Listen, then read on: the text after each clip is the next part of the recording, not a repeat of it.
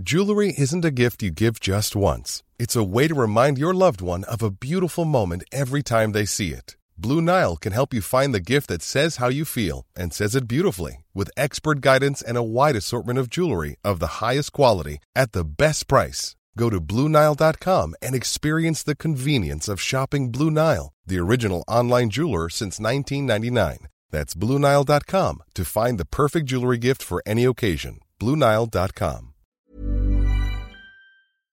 Two weeks of absence, followed by this. Nung nawala ako ng ilang araw, talagang sinadya ko yun. Ganun ako eh. Na kung sabihin mo may sakit ako, may sakit ako. Pero kung sabihin mo may sakit ako ngayon, uh, that would prevent me from exercising the powers of the presidency. Wala ho.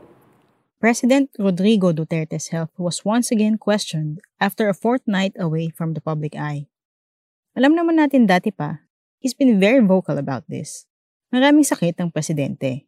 At may edad na rin siya. He turned 76 years old on March 28, 2021. He's the oldest president elected in Philippine history. Pero bakit ba malaking issue sa atin ngayon kung may sakit siya o wala? I'm Janina Magundayaw, and in this episode of Teka Teka, we will talk about the President's health.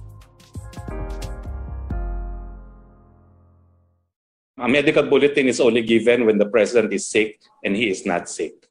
That was Harry Roque, the President's spokesperson, hours before the President himself addressed the public. Duterte was incognito for two weeks, beginning the Holy Week of 2021. A September 2020 survey conducted by the social weather stations revealed that two thirds of Filipinos consider the president's health to be a public matter. Public opinion aside, we really have to ask about the president's health. The chief executive's state of health is of national importance. That much is stated in Article 7, Section 12 of the 1987 Constitution. In case of serious illness of the president, the public shall be informed of the state of his health. The members of the cabinet in charge of national security and foreign relations and the chief of staff of the armed forces of the Philippines shall not be denied access to the president during such illness.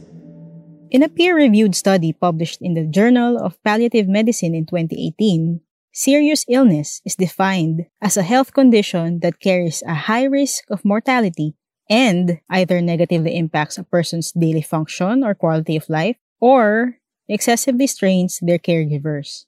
President Duterte has admitted to quite a number of illnesses over his presidency, but none of them are supposedly serious enough to merit him disclosing more than he says during his speeches.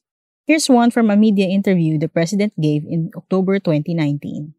Sabi man ng doktor, wag daw ako mag-iingay. Straight man ako maglakad. basta may tao. Pero pag, pag wala ng tao, yeah. Is it serious enough, sir, that perhaps will prompt regular medical bulletins? No, wala naman yan sa ano. Hindi naman kailangan. Kung hindi na ako makatindig, sabihin ng asawa ko sa inyo. Earlier that month, President Duterte also admitted to another disease he's suffering from, myasthenia gravis. It's a rare autoimmune disease that causes muscle weakness. Kita mo maliit yung isa? Tingnan mo. O di maliit? Nags, nagsasariling biyahe yan. Actually, my, that's myasthenia gravis. It's a nerve malfunction. I got it from my, exactly from my grandfather. Aside from muscle weakness and droopy eyes, myasthenia gravis also manifests as blurred or double vision, difficulty in swallowing, and shortness of breath. This disease can be life threatening if the muscles that control breathing become too weak to function. But it is also manageable with treatment. Migraine has also been bothering the president. He says his spinal issues from motorcycle accidents in the past are causing the debilitating headache. In 2018, a mass was found in President Duterte's intestines. He says it tested negative for cancer.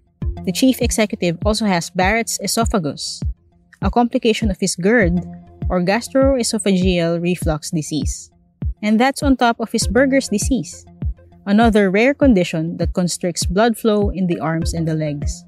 And oh, he also sleeps hooked up to an oxygen concentrator, as revealed in a picture of him and his grandchildren posted on his birthday in 2017. Despite his long list of ailments, Malacanang still says there's nothing to worry about. There is nothing seriously wrong with the president to merit an objective medical disclosure, no matter how many times we ask and how many people ask about it. And if the public asks more persistently about it, his longtime aide and now Senator Bong Go releases pictures of the president as proof of life. Whether that kind of proof will suffice for the next time President Duterte's absence is felt in his remaining months in office is anyone's guess. And that's it for today's episode of Teka Teka. Again, I'm Janina Magundayaw.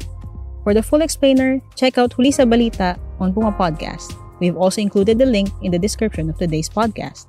This episode was produced by me and edited by Carl Sayat. Maraming salamat po.